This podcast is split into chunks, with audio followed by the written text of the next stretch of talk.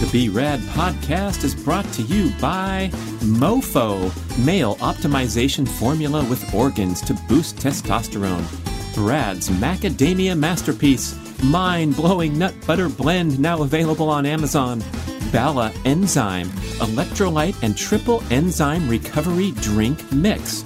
Paleovalley, nutrient rich, ancestral inspired health products. BiOptimizers, performance supplements like magnesium, probiotics, and more. And B Rad Whey Protein Super Fuel, coming soon. Stay tuned for details. And please visit bradkearns.com to check out my personal selection of favorite products for health, fitness, and peak performance with great discounts for listeners. And here we go with the show. And if you're an active athletic person, uh, some of those calories are going to go toward replenishing muscle glycogen because you work out hard every day and your muscles have a ravenous appetite for glucose. The hard work, the real stress hormone spike, only happens for a handful of minutes. That's why all of them put in this extensive amount of base training at a very comfortable heart rate. It's to enable them to perform uh, when it's time to do the epic workouts.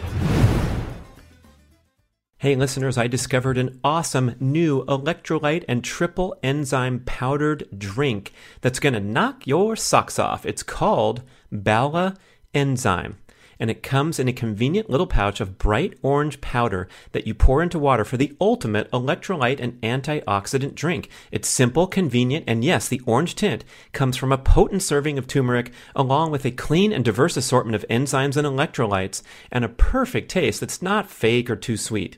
Bala was created by husband and wife doctors to help their patients recover from inflammation, improve hydration, speed up recovery, even relieve joint pain, improve digestion, and boost immunity. I love their incredible devotion to product quality. There's a lot of research behind it, and I just sprinkle this packet into ice water, and it's so easy to stay hydrated because you absolutely enjoy the taste of the drink. Get their convenient little packets. They even designed it with the uh, the tear half torn, so it's easy to open into the water. I love what they think of, and it comes in three exciting flavors: pineapple, lime, and berry. It's so potent, it might stain your fingers if you get it on your fingers. And yes, that's a good thing for a serving of turmeric that's that potent. It's also sugar free, zero carb, and promoting of the three R's rehydrate, relieve, and revive. Please visit balaenzyme.com, B A L A E N Z Y M E. And of course, there's a special deal for BRAD podcast listeners 30% off your first order. Just use the code BRAD30 at balaenzyme.com. Hey everyone, it's time for listener questions and comments show. I would call it a Q&A show, but uh, I also appreciate how some of these are questions and some of these are commentary on how people have improved their lives, uh, taken inspiration from others, guests, uh, show content. So it's really cool just to kind of uh, connect the community here and talk about all manner of topics. Oh my gosh, I can't wait to jump in and, and get into some of this. And we're starting with Scott Belanger and he asks if I have ever done a bulking stage to gain some weight. Uh, Scott's in the middle of one. He's never done it before. He's working with a trainer to add some muscle uh, in his best interest for going for those longevity goals at the age of 59. Uh, I just want to walk around with a bit more beef on my structure, he says. Very interesting uh, insight there because we know so much about how uh, the preservation of lean muscle mass and actually explosive energy production is strongly correlated with longevity, avoiding the risks of falling and the associated demise that rates it as the number one cause of injury and demise in Americans over age 65. So the more muscle has, muscle mass you have, the more protection you have against metabolic syndrome and the more protection you have against accidents, falling, uh, things like that. Uh, sarcopenia is the term for the decline in muscle mass associated with aging. And that is strongly correlated with uh, morbidity of all kinds, especially uh, the associated decline in organ function. So if you lose muscle mass, your organs also get weaker too, because everything is correlated, right? When you're going for uh, an exercise session, you are asking your heart and lungs and liver and kidneys to perform to meet that exercise demand. So someone walking around with an appropriate level of functional muscle mass is going to have better, better health markers across the board than someone who has excess body fat and insufficient muscle mass. So it certainly is a great goal for anyone in the older age groups, uh, possibly to add some functional muscle mass or at least preserve uh, an appropriate level, especially for uh, their fitness goals and everyday lifestyle behaviors. So, um, what Scott is doing is adding in some more carbohydrate intake in association with these uh, strength training sessions with the trainer. And I am, uh, so my answer is no. I've never done a bulking stage. I never had the cause to because my athletic goals have uh, universally been in the area of endurance for many, many years. And in recent times, I'm trying to be a sprinter and a jumper and adding uh, even if it's lean body mass, uh, doesn't really correlate with performing better in the 400 meters or the high jump.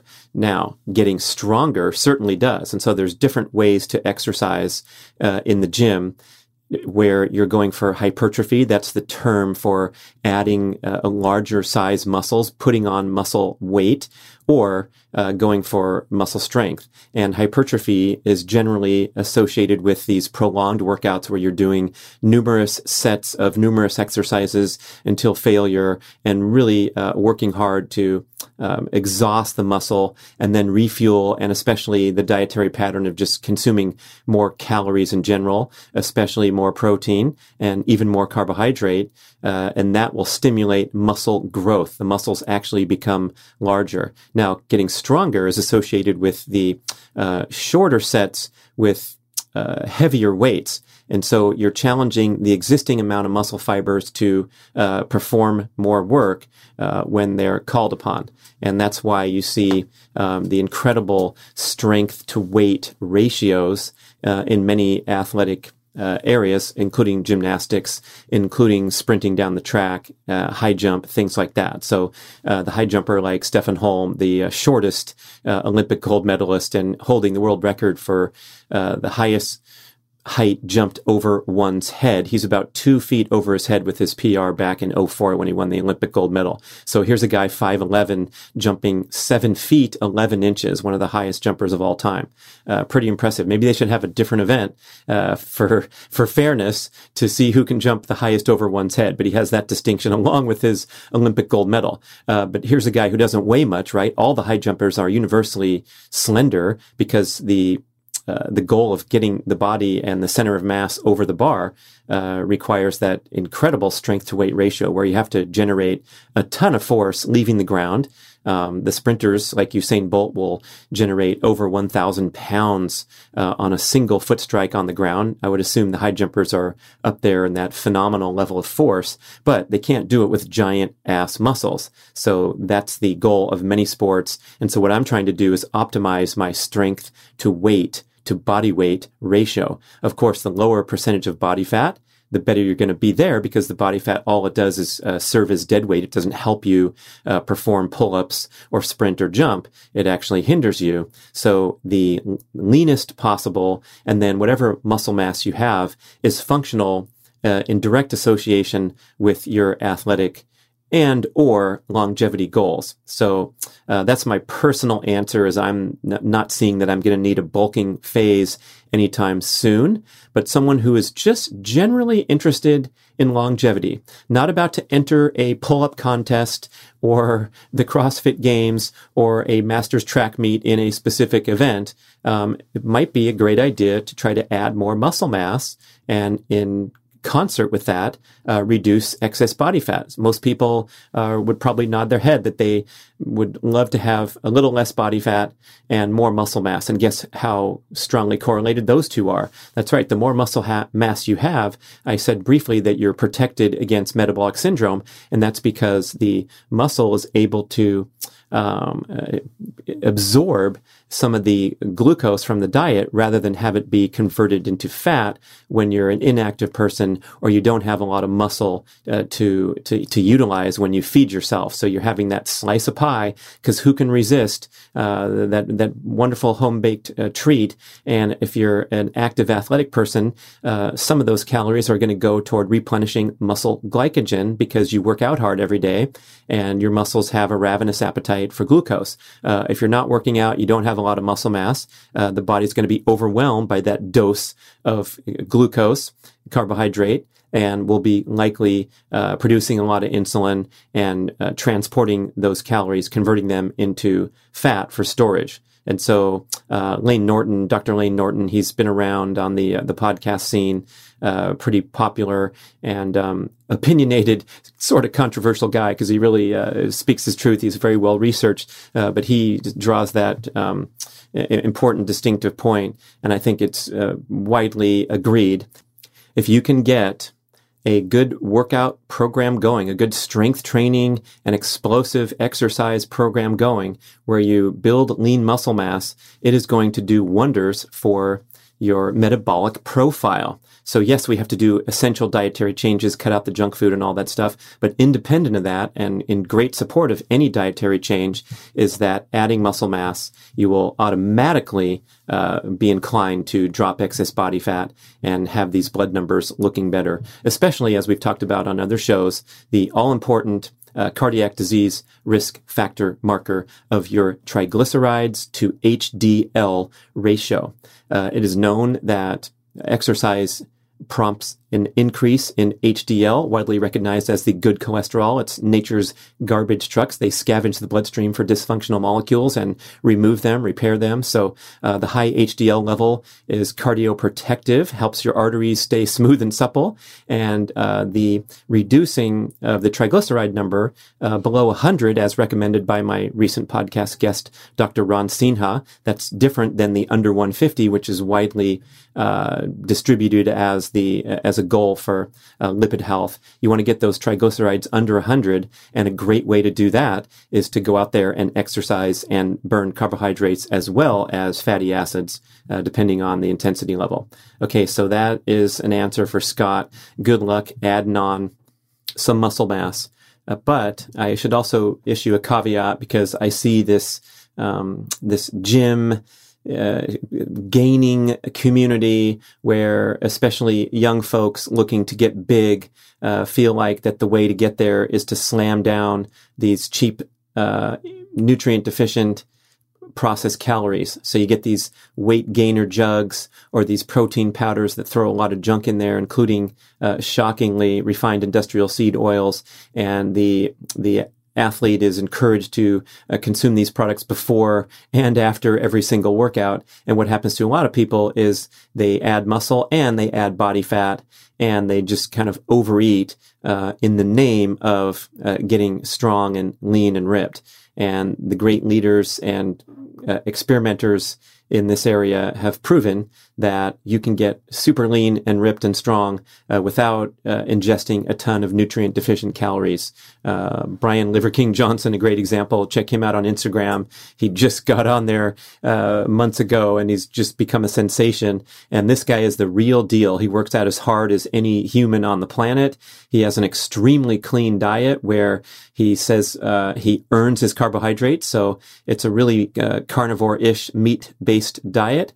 Of course, you'd expect nothing less from the guy who started Ancestral Supplements and the uh, desiccated animal organ meats that you can buy in a bottle if you're not inclined to cook all this stuff up frequently, including my MoFo product.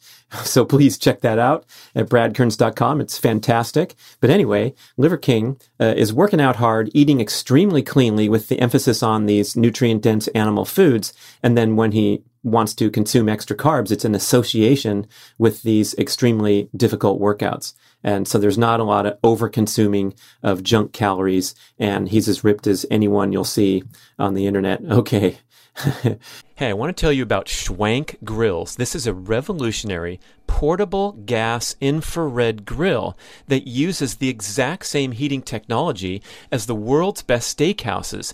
You heat up to 1500 degrees Fahrenheit to grill the juiciest steak you've ever tasted in as little as three minutes. Can you believe it? That's right. You do not have to go to those crowded, noisy, super overpriced steakhouses anymore when you have the same technology in your backyard. And the Schwank portable infrared grill is not just for steak. You can make chicken wings hamburgers, seafood, lobster, vegetables. I make salmon in three minutes. They even have a pizza stone accessory. I want you to visit their very informative and mouth watering website at schwankgrills.com. That's S C H W A N K everything you cook faster, juicier. The speed is so important, so convenient. Uh, there's a drip tray on the bottom, so you let the juices drip down. I love the bison burger, the venison burgers. That's my game. And then you can add a mixture of butter, spices, whatever you want into the tray. Pour it back onto your meat or your salmon for a huge improvement in flavor. Are you getting hungry? I am. Let's go to schwankgrills.com, S C H W A N K grills.com, and up your home cooking game. This is a one of a kind grill. I have a great discount code for you, of course. It's BRAD150 to save $150 off your purchase of a Schwank grill. Greetings, my fitness minded listeners. I want to acquaint you with the Primal Fitness Expert Certification Program, the most comprehensive home study multimedia fitness education course in the world.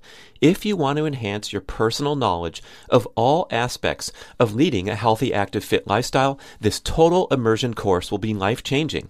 I'm the lead instructor and author of the course, and we have 14 chapters of extensive written content with over 100 accompanying videos covering topics such as general everyday movement, including micro workouts and dynamic workstation tips, the full experience of gym based strength training in all the different modalities, a complete presentation information on all aspects of sprinting, both running and low impact options, an assortment of high intensity interval training and high intensity repeat training strategies, a detailed education on the principles and practical application of aerobic endurance training, and extensive commentary, the most you will find in any publication, on all aspects and symptoms of overtraining and burnout.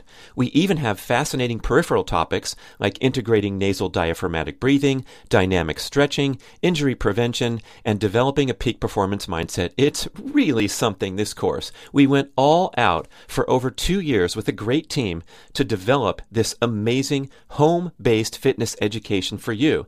And you get one on one expert email support and private Facebook group connection throughout your studies to ensure that you absorb everything optimally and you pass your series of exams and get certified. So go to Primal Health coach.com slash Brad to enjoy a very special limited time. And I'm not kidding. This is big time discount just for you. 25% off your tuition. A fantastic premium offer at primalhealthcoach.com slash Brad for the most comprehensive fitness course you can ever find. Um, how about Brad Warden writing in? He says, Hey, I love this podcast. I've lost over 40 pounds. Congratulations, Brad. And increased my deadlift, squat, and bench back to where it was in my 20s. Doesn't say how old he is, but he's turning back the clock. That's fantastic. I'm doing more pull-ups than I ever have before. I feel great. I'm doing two meals a day. I'm doing a carnivore type strategy and anti-aging was his first interest, the thing that really got him going on this journey. Um, I'd love to hear more about people who are pursuing anti-aging. And uh, striving for uh, rigorous athletic challenges. Um, this is a good opportunity to talk about how we've had some uh, misrepresentation and pushback in recent years about the quote unquote dangers of consuming too much protein. And we've even uh, dropped a few lines in uh, our books, Mark Sisson and I, just aligning with the, the research of the time and the, the expert voices. But it now seems like a lot of people are turning the corner and saying, hey, look, um, this stuff has been overblown or misrepresented. And so what we heard previously or have been hearing is that when you eat a bunch of protein, uh, perhaps over consuming protein, you will uh, overactivate these growth factors in the bloodstream. Uh, one of them is called mTOR, and one of them is called IGF-1. These are important agents that help muscles grow and repair.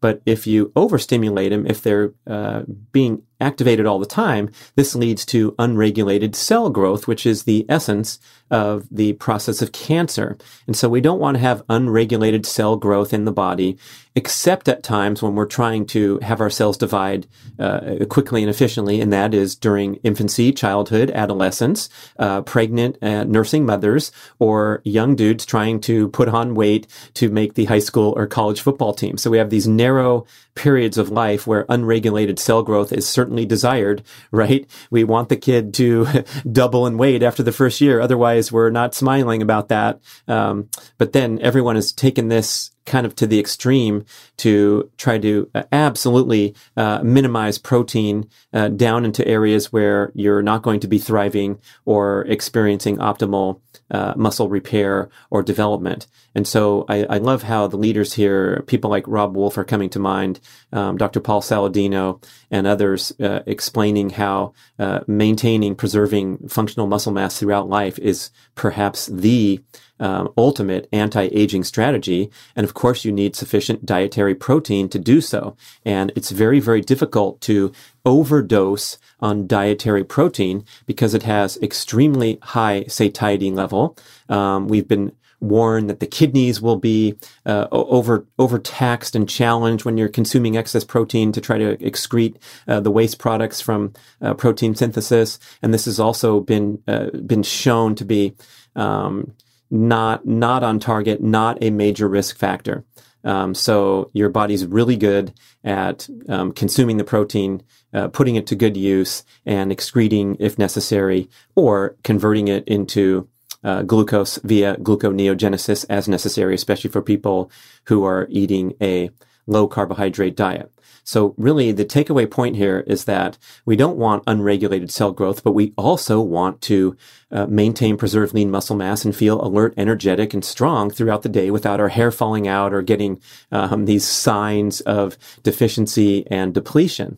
And so the ideal strategy appears to be uh, this feast or famine uh, type of experience, as uh, Dr. Art De was the first one to kind of uh, promote this. And this was now, you know, maybe 20 years ago. It was talking about how our ancestral example, the Paleolithic example uh, of human evolution, was that we uh, had an uncertain pattern of food consumption, right? Uh, if we were able to take down the woolly mammoth, we would gorge on that beast. The whole clan would gorge for uh, whatever, uh, a couple months straight. And then we might have a terrible, harsh, brutal winter uh, where we were uh, near starvation, making a lot of ketones, tapping into our internal energy production capabilities and all that stuff was part of human life. So we're very, very good at adapting. Uh, but the ideal, the optimal is to is to be in nitrogen balance is what it's called when you're getting sufficient protein.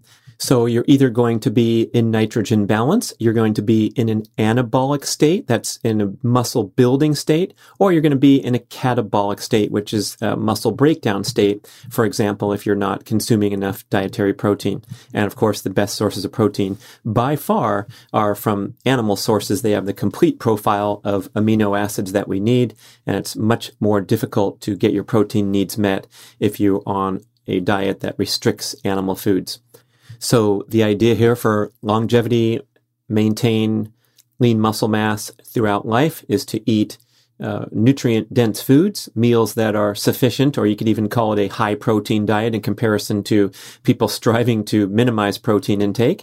And that is paired with times where you're fasting, uh, not consuming any calories, not turning on these agents such as mTOR and IGF-1 and allowing the body to just exist in nitrogen balance. Uh, perhaps there's going to be a little bit of catabolic state happening after extreme workouts or what have you, and then you rebuild and recover. So it's this feast or famine pattern where you do give your digestive system a rest you are not activating these growth factors with calorie consumption. And then uh, when you're hungry, next you sit down and enjoy a delicious meal. And that is the uh, centerpiece anti-aging strategy is getting enough protein in the diet and then uh, doing something to earn it uh, by pushing and challenging your muscles to uh, stimulate muscle growth, muscle maintenance. Okay, Stuart says, I travel weekly for my job, mostly by airplanes. Air travel can be stressful to the body and the lack of movement during these hours in the sky drives me crazy. Now, Question Should I be eating food during these flights or fasting? A great question. Thank you, Stuart. I think uh, airplane travel is an excellent opportunity to fast. Um, there's some great information out about this from Dr. Mercola. He talks about how sitting in the air cabin is stressful in many ways, so your fight or flight hormones are stimulated via the high amounts of radiation you're exposed to up in the high sky, the high amounts of electromagnetic exposure as you're enclosed in this metal cabin, and of course the stress of traveling through time zones with jet lag. So flying is a stressful experience to the human and stressful experience, stressful situations and consuming calories are never a good pair. Remember the parasympathetic uh, branch of the autonomic nervous system is nicknamed the rest and digest uh, pattern versus the fight or flight pattern of the sympathetic branch. When you're in fight or flight stimulation, you are liquidating your assets, says Dr. Tommy Wood. In other words, you are prepared for peak performance by putting all uh, routine body functions on hold on the back burner. That includes immune function and that includes digestive function. So when you're stressed, not a great time to eat. We all know that, uh, that, you know, if we're coming in the door having a, a, tough argument in the workplace, we don't really want to sit down to a nice candlelight dinner, right? We have to be in the mood and be relaxed and calm and in calm, quiet environments to really optimize our digestion and our enjoyment of meals. So in the airplane cabin, there's a lot of reasons uh, to use that as a fasting opportunity. Mark Sisson talks about this a lot, where he will routinely fast during his travel days. And so he basically won't eat much, get on the plane, fly to his destination, go to sleep, and then wake up on cue the next morning at the desired wake up time in his new time zone and sit down for a delicious breakfast. And when you uh, sit down and eat in the morning, you turn on your digestive circadian rhythm, which is strongly aligned with your overall circadian rhythm. So it is an interesting and effective strategy. Uh, the research of Dr. Panda at UC San Diego and time restricted feeding supports this as well, where when you sit down to eat a meal, meal and turn on digestion, you will also help yourself uh, wake up and uh, normalize uh, your morning, feel alert and more energized because you are also turning on digestive function. Of course, the same thing is true for exercise or turning on your muscles. So the best strategy to adapt to a new time zone would be to wake up near sunrise in the new time zone, no matter how difficult it is, get out there, and get some direct exposure to sunlight. It doesn't have to be uh, bright, sunny. When I say sunlight, it could be an overcast day in Norway, but when you arrive there, you get up in the morning and you go for a walk outdoors, expose your eyeballs to direct light exposure, natural light exposure, and eat a meal. Uh, and so you get the best of both worlds here where you're helping yourself uh, adapt to jet lag and the travel day is less stressful because you're giving your digestive system a break. Now, am I full gangster level doing this on all my airplane flights? No, I pretty much um, like to enjoy a, a, snack here and there rather than completely fast. So I might have some 85% gourmet dark chocolate with me in my travel bag or something really light, maybe a spoonful of Brad's macadamia masterpiece and it's there accessible in my carry-on bag, but I'm not sitting there uh, tearing apart giant uh, bags of trail mix or uh, choosing to eat the processed food that they serve on airplanes or any of that. So it's a really great opportunity for fasting. Um, the airport food options are getting much, much better, I have to say, but it's still kind of, um, I wouldn't say optimal, but you can navigate your way through an airport and find some um, acceptable foods. Uh, but again, you know, when you pay 20 bucks for a couple of uh, fish tacos or what have you, I'd rather wait and, you know, go to uh, a really uh, enjoyable quality restaurant at my new destination. So if there's a way that you can manage to minimize caloric intake on travel days, I think that'll really help with not only jet lag, but the overall stress impact of your traveling. And then furthermore, uh, the overall dietary quality because you're getting uh, an opportunity to, to eat in a superior manner away from uh, the airport offerings. Okay. So hopefully that sounds good for Stuart. And, um, uh, on the same uh, on the same note, you want to hydrate optimally when you're in air travel because the cabin is extremely dehydrating. Not only is it a simulated altitude of around 7,500 feet, maybe my fact checkers can help me if that's off. Uh, I, I, believe that's the case for an air cabin, but it's also extremely uh, low humidity. So it's like being uh, in a really, really dry climate at 7,500 feet. Imagine some desert that's uh, very high. And so uh, you get dehydrated very easily. Uh, I like seeing people traveling with an empty stainless steel drink container and so they go through TSA, there's nothing in it, right? Or they drank it and dumped it out. And then you can refill once you get past security and have uh, 32 ounces at your disposal rather than uh, patiently waiting for a single pour uh, from the flight attendant on their busy schedule trying to serve everybody. So there you go. That is your jet travel uh, Q&A. On to the next. It's a masterpiece. It's a masterpiece. Hey, this is going to be one of my favorite commercials because I get to introduce you to the delicious, nutritious, life changing Brad's Macadamia Masterpiece. This is a mind blowing nut butter blend that will soon ascend to your number one go to snack, treat, or accoutrement for anything from dark chocolate, a cucumber celery smear, or mixed in with yogurt, oatmeal cheesecake, or with a spoon right into your mouth, heading south. Let me, let me, let me tell you what I created in my kitchen through whirlwind experimentation and extreme sampling to my VIP product testing crew across the nation, so far with 100% approval.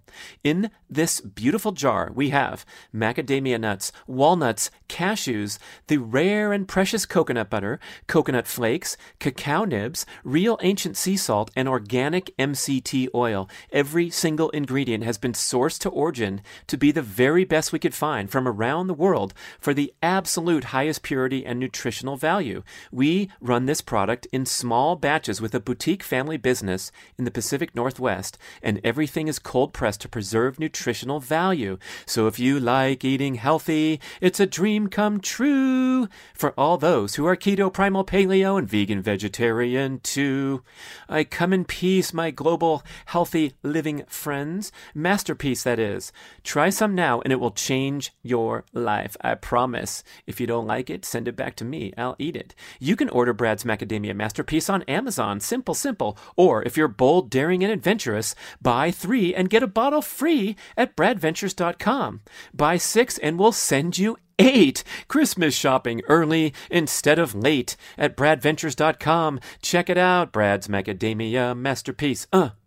This is from Billy Vogan. Thanks for your podcast. Be rad. Uh, I wonder what your thoughts are on signing up for an ultra marathon run. However, I plan to walk or hike most of the way. I'm not chasing a goal time. I'm just making sure the sweepers don't catch me.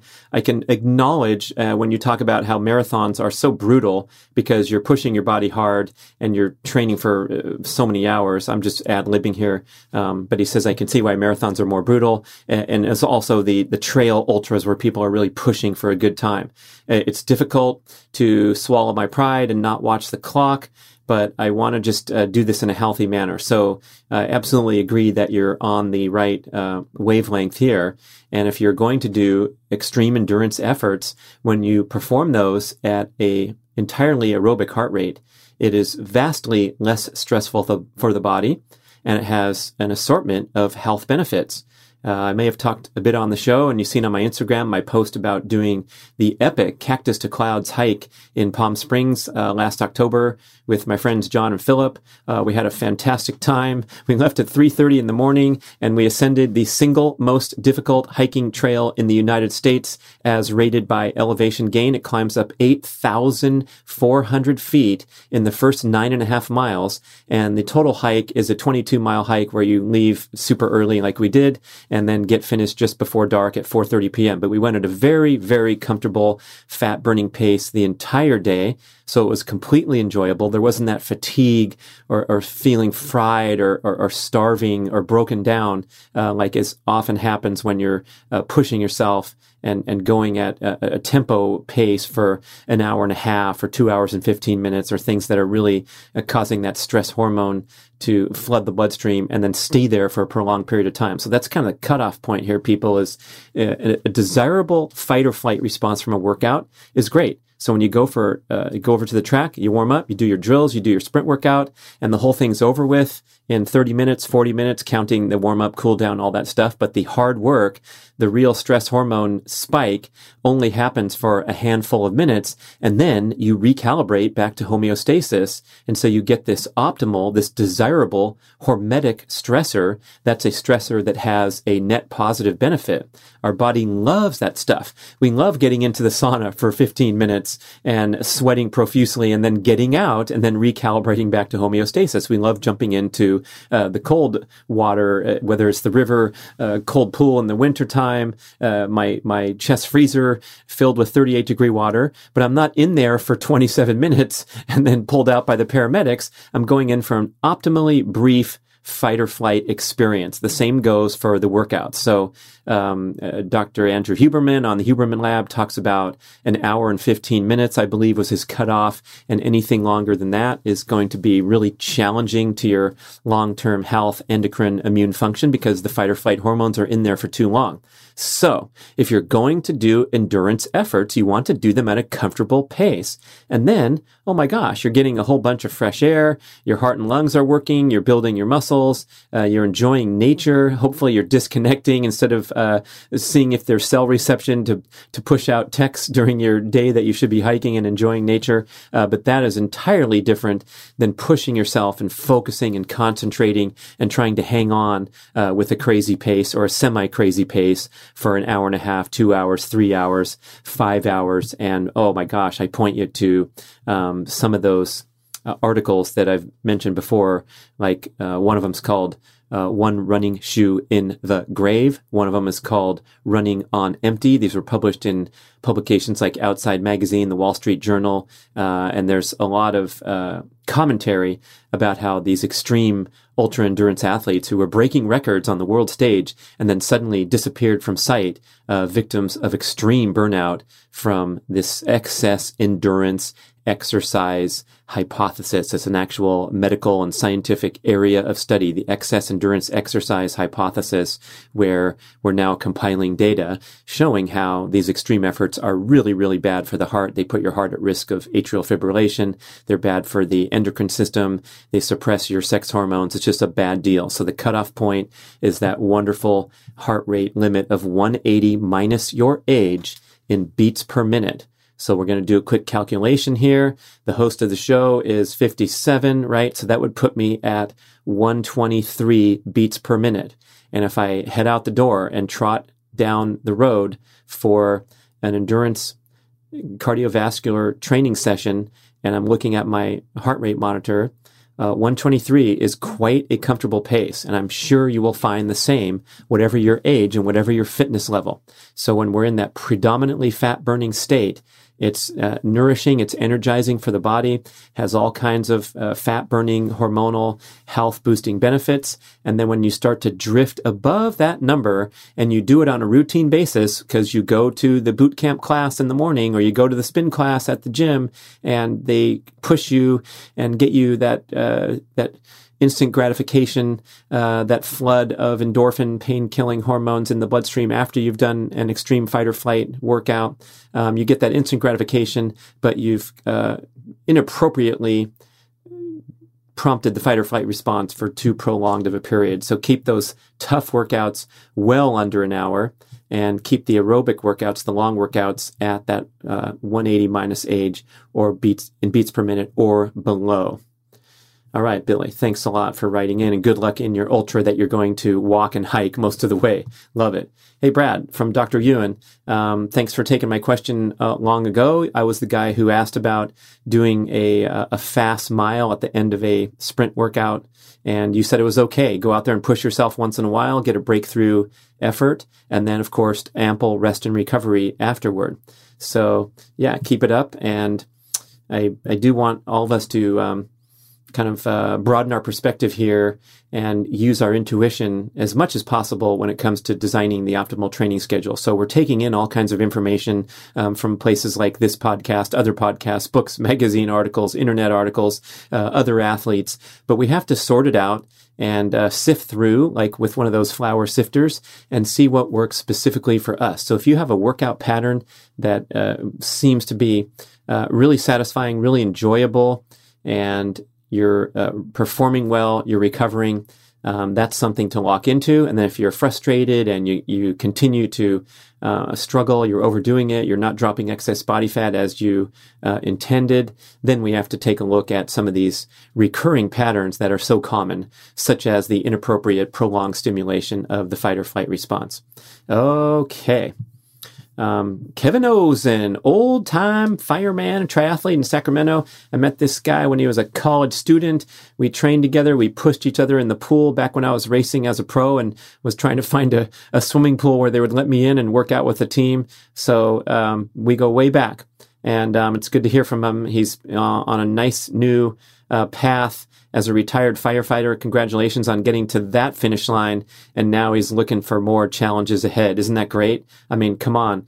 Um, whether you're retired listening to the show or not retired, dreaming of retirement, wondering what you're going to do, I think here's a plug for, you know, maintaining that passion for peak performance throughout life. And so when you transition out of an intense career, oh my gosh, uh, the idea of sitting at home and um, uh, watching uh, streaming programming, I would imagine that would get old after about 30, 60, 90 days, whatever. And then you got to wake up and go, gee, what am I going to do uh, with the rest of my life?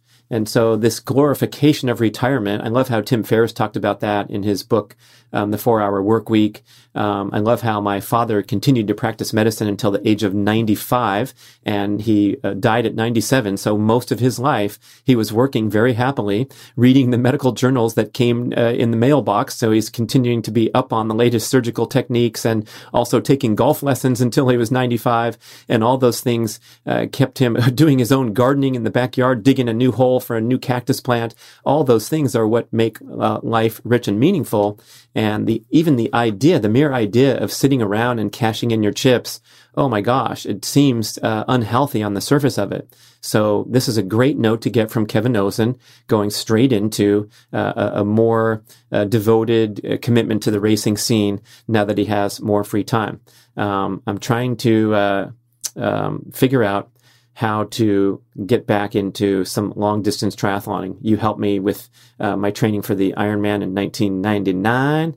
That was a long time ago, man. You're going to be going a lot slower. I'm going to tell you that before I even finish the question. Uh, but what do you think I should do? I know I can uh, get the swim and the bike right because he has all that experience. Um, but with running, um, you know, I don't want to overdo it. Okay. I don't want to pound the crap of my body. Excuse me. I should quote him rather than uh, paraphrase. So should I run long once a week, maybe every few weeks, a couple short runs during the week, maybe some speed work? Any help would be appreciated. I want to discuss the incredible benefits of red light therapy and how you can get started with Mito Red Light. Mito, like mitochondria, red light makes the premier light therapy devices in the world and at incredibly affordable prices. I stand in front of my Mito Pro 1500 unit every morning, carefully exposing my eyeballs, other important balls, and my entire body to special wavelengths of red and near infrared light. When I tell people about my daily devotion to red light therapy, they typically ask, Does this stuff really work? And the answer is yes. And there are thousands of studies supporting its effectiveness. Here's how it's called photobiomodulation where specific wavelengths of red and near infrared light, red's visible, near infrared is not visible. That's why it looks like only half of your panel's working. These wavelengths help mitochondria in cells throughout your body produce more energy and clear waste products more efficiently. Red light exposure helps mobilize nitric oxide trapped in the mitochondria and allows oxygen to return to the cell and increase ATP production. The benefits are proven again and again for skin health, muscle recovery, joint pain, and numerous inflammatory conditions. Red light therapy is also beneficial for circadian rhythm alignment because we generally get far too little direct sunlight and too much indoor blue light from screens and light bulbs at the wrong times. You don't hear much about this benefit of red light therapy, but when I turn on those lights, first thing in the morning. As soon as I wake up, I walk across the hall, I stand in front of the panels, and I feel instantly awake and energized. And believe me, there's a lot of days where Mr. Health Guy here wakes up feeling a little groggy and a little whiny, like I don't want to right get up now and get into my morning exercise routine. But when I stand in front of the lights, in one minute, I swear I feel wide awake. I get all that grogginess out naturally. It's super powerful, super effective, besides all the healing and the cellular benefits. I also love it for being a natural wake up machine. You have to try red light therapy. I am certain that you will become a devoted user. And guess what? Mito Red Light offers a 60 day no risk trial period and a special 5% discount for B-Rad podcast listeners. Just visit Mito Red Light, M-I-T-O, redlight.com and use the code BRAD on any of their products. Go for it today and get started on your red light journey. I'm so excited to introduce you to Peluva. This is a new zero drop minimalist shoe with the distinctive five toe design from my main man Mark Sisson. Peluvas give you the most authentic barefoot style experience, but with sufficient cushioning so you can use them for all manner of daily movement, especially walking and many other fitness and athletic activities. Peluvas are also incredibly stylish, so you get a barefoot shoe that you're not embarrassed to wear around in daily life. It's been so cool to see the popularity of minimalist shoes grow over the recent years, but Peluvas are a step ahead of every other zero drop wide box shoe because of the critical feature of individual five toe articulation, a separate slot for each of your toes. This allows for correct dynamic movement of the foot through the walking or running stride, which is impossible when your toes are encased into a single box, even a wide box. Well, you might know that minimalist shoes have faced controversy in recent years for causing injuries from inappropriate use. So here is the big picture mission. We want to get you walking in peluvas, living in your peluvas, going barefoot in your home or other safe areas as often as possible. Go ahead and use your specialized cushiony running shoes or your basketball shoes, work boots, high heels, things that you want to wear when you want to wear them, but wear your peluvas as much as possible to reawaken the natural functionality of the human foot to stand, walk, run, and perform. Do you want to try a pair? I'm certain that when you put them on and walk around, you are going to quickly realize that these are the most comfortable, natural shoes that you've ever worn. They are designed to feel like you're, quote, walking barefoot on a putting green please visit peluva.com. That's P E L U V A and use the code Brad Podcast and get 10% off your first pair. Peluvas, let your feet be feet. So, when I'm speaking directly to someone with an extreme endurance goal, such as a half Ironman or iron distance triathlon, you're going to get the most bang for your buck, the most return on investment when you uh, develop that aerobic system with over distance workouts at a comfortable heart rate. Uh, so the idea of uh, amateur recreational level triathletes going at a recreational pace, the idea of them heading out to the running track and pushing themselves with a circuit of, of six times 400 meters or doing sets of 800 meters and thinking that this is going to make a meaningful contribution to their performance, uh, I'm going to challenge that a bit because for the most part, you're going too slow to really benefit from that type of anaerobic stimulation. Now, the guys on the Olympic team, you watch the Olympic triathlon on TV and the guy from Norway, Blummenfelt, running a 29 minute 10K in the steamy heat of Tokyo, Japan. Oh my gosh. I mean, these guys are speed freaks as well as being endurance machines. So that's a whole nother category of athlete that's going to be training uh, multiple different energy systems and somehow able to absorb and adapt and benefit from those kind of workouts. But for the recreational athlete, I want to see you getting stronger and more resilient with that comfortably paced two hour run.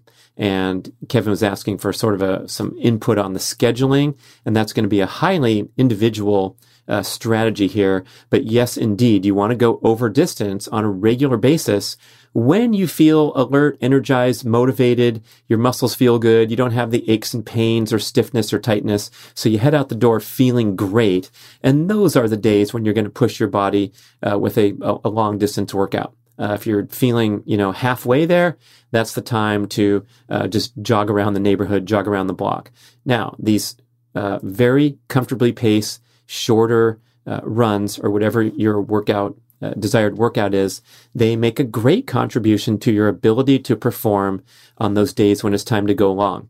So the idea that you're not running uh, very much at all and then you're going out for a two hour run every weekend, that's going to be a difficult way to absorb and benefit from those workouts. So we want to emphasize these nice, gentle sessions where perhaps you're just jogging around the neighborhood for 20 minutes with your dog. Uh, you're waking up and maybe you have a busy day. So you're going to take a 10 minute, very slow jog around the neighborhood and you're just going to accumulate some time on your feet and you're going to be training those aerobic energy producing uh, enzymes and muscle fibers to fire when it's time to go for two hours. So that's why the elite athletes in every single endurance sport for the past 60, 65 years since Arthur Lydiard first started in New Zealand training his runners and winning Olympic gold medals.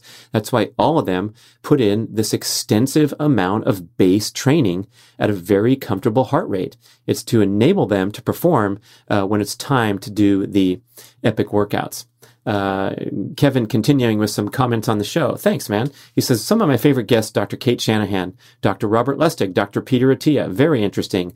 I would take notes. I also listen in the car most of the time, so uh, my notes aren't that great. I really enjoy listening to John Gray. Whenever my, my wife starts handing it to me, I remember to be the kung fu master and stay cool, calm, and collected and just receive that feedback. Don't take it personally. Good stuff. Um, and, uh, there you go. So, a uh, longtime listener, appreciate it very much. Good luck with your future endurance goals. Next, coming in from Toronto, Canada. I'm 44 years old. I play competitive tennis in the over 40 age group. Awesome. Keep it up. At my best, I've won a national level tournament. I've had issues in my soleus. That is one of the two most prominent calf muscles. The gastrocnemius is the one that uh, sticks out like a ball high up on the on the lower leg and the soleus uh, extends on the side of the leg down into the Achilles tendon. And he sent me a picture of this uh, goofy, uh, swollen uh, area at the bottom of his soleus near the Achilles tendon. Um, I've been dealing with this for almost 20 years. I think the root cause was from jogging. A sports medicine doctor said I have a one third tear in my soleus. We tried to treat it with PRP injections. That stands for platelet rich plasma. It's a uh, advanced healing strategy for people with uh, nagging joint and soft tissue injuries. As soon as I go back to tennis, the pain and swelling persists. I'm stretching my calf for four minutes, like you suggested for plantar fasciitis. I'm wearing zero shoes, the Z-E-R-O, those wonderful shoes. I had uh, the founder, Steven Sashen, on the podcast talking about the benefits of minimalist shoe experience. Uh, and so, uh, the the um, the listeners trying to build strength in the area. Do you have any suggestions for treatments that could turn the tide? Oh my gosh! I mean, a 20 year long injury, and if you could see the photo, uh, there's a nice prominent bump on the back of his foot, uh, just above the heel. So we got some scar tissue, we got some issues there. And one thing that I'm uh, really fond of and I recommend a lot is the voodoo floss treatment as recommended by Dr. Kelly Starrett. And so you can go on YouTube. We'll put a link in the show notes for voodoo floss soleus or voodoo floss Achilles. And you can learn how to do it from Dr. Kelly. Look for the, the videos featuring him.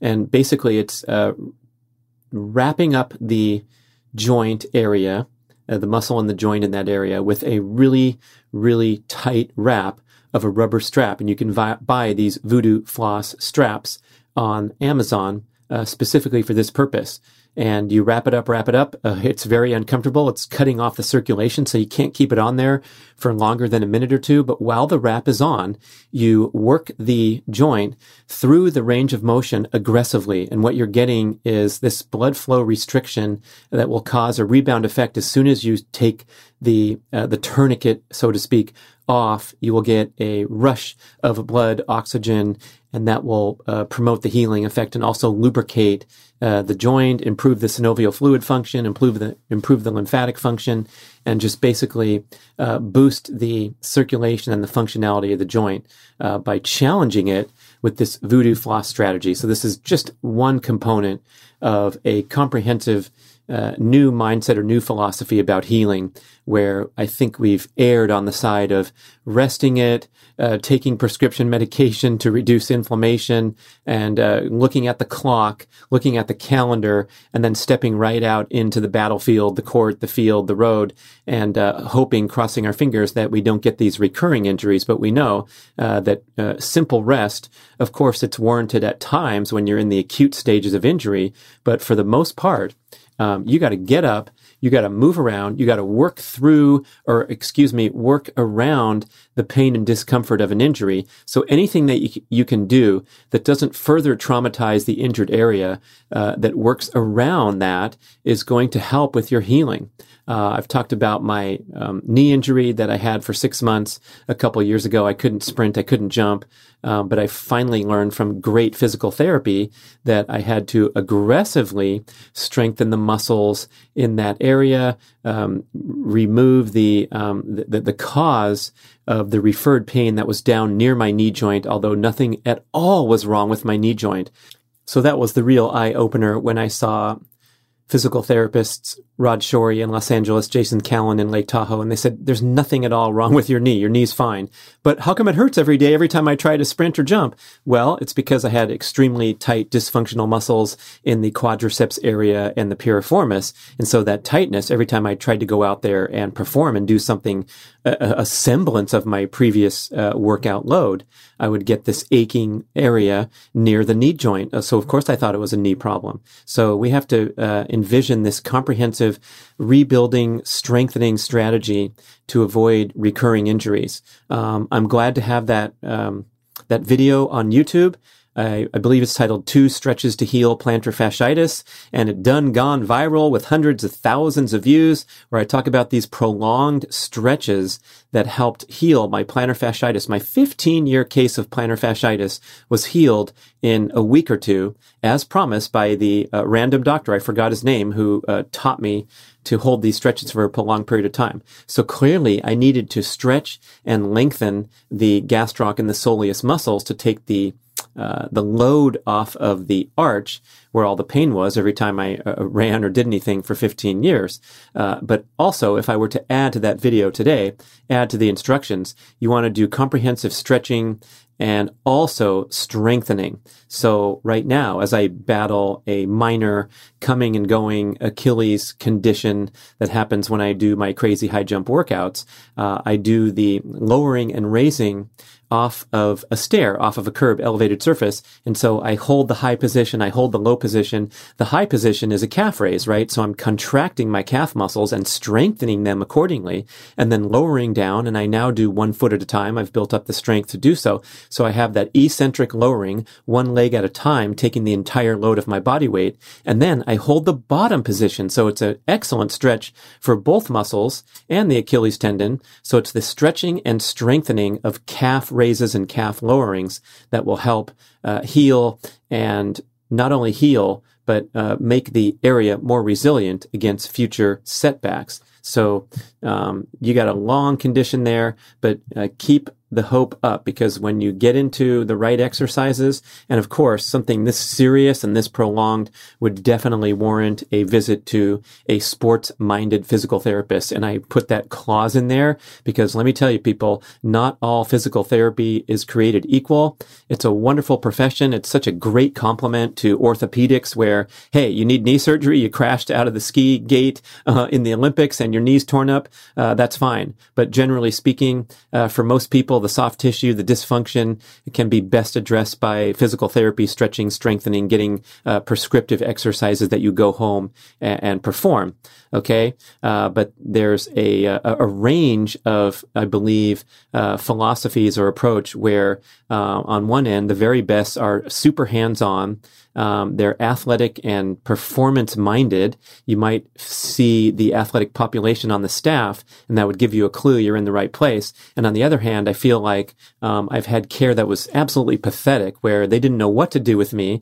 They thought I was a healthy specimen. They did a p- bunch of routine, uh, simple assessments, and I, I, performed them all very easily. There was it was absolutely a joke. Like, can you touch your toes?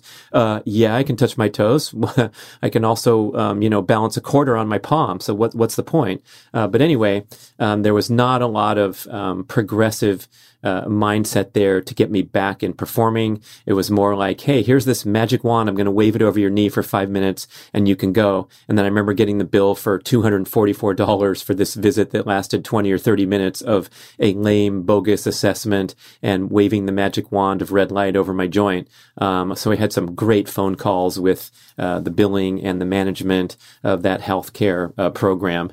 and then I went um, down the street and found the incredible PT Revolution Evolution in Lake Tahoe and Woodland Hills Physical Therapy in Los Angeles, where they are all over you, digging in deep. Rod Shorey going in there with the fists, the palms, whatever is necessary to unlock those muscles, re-educate them. And so, yeah, find someone who really, really is on board with getting you back out there performing. And that's my uh, plug for uh, physical therapists everywhere. that's enough for one show. What do you think, everybody? Uh, please share, connect be part of the conversation. Send an email to podcast at bradventures.com. We answer everything. We so much appreciate your support. Uh, you know, we get statistics for podcast listenership. It's been growing wonderfully and we're rising up. We're tiptoeing toward the magical uh, top 40 ranking on Apple Podcasts for the fitness category. And once we get in there, uh, then the show is revealed to everyone who's browsing for new shows on Apple Podcasts. So it's a great breakthrough, but we have to stay there week after week. So if you can do a little part, if you enjoy the show, um, it would be so nice of you to share it with someone else send them a text. You can um, text an audio excerpt on certain podcast players like Overcast. Uh, probably everybody can do that now, where you uh, you know record for one minute, push a couple buttons, and boom, here's a text to your friend like, "Hey, listen to what this guy's saying about physical therapists. We're gonna raid his house. We don't like it." or, "Hey, that's pretty awesome." Okay, so anyway, spread the word. We appreciate it. Leaving a review is a great way to spread the word because it gets more attention to the show. So if you can take a few minutes to do that. And then send us a paste, an excerpt, a screenshot of the review that you left, and you enter a drawing for a free jar of Brad's Macadamia Masterpiece, shipped right to your door. Pretty simple. And uh, it's not like one out of a thousand like most contests. We'll send a bunch of them out because we really appreciate you doing it. So you're very likely to win. All you got to do is email podcast at bradventures.com and say, Hey, I left the following review on Apple Podcasts, on Overcast, whatever I'm listening to, and you are golden. Da da da da da da. Talk to you next time.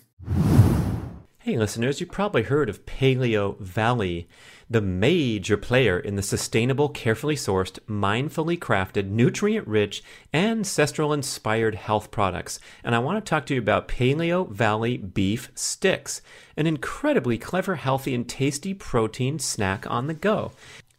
These single serving beef sticks are something you can grab and travel with super conveniently, and it's the only beef stick I've ever had in my life that actually tastes good. I'm just not a big fan, right, of the gas station stuff, but this stuff is absolutely the highest quality from 100% grass fed and grassed finish, sourced from small domestic farms in the United States.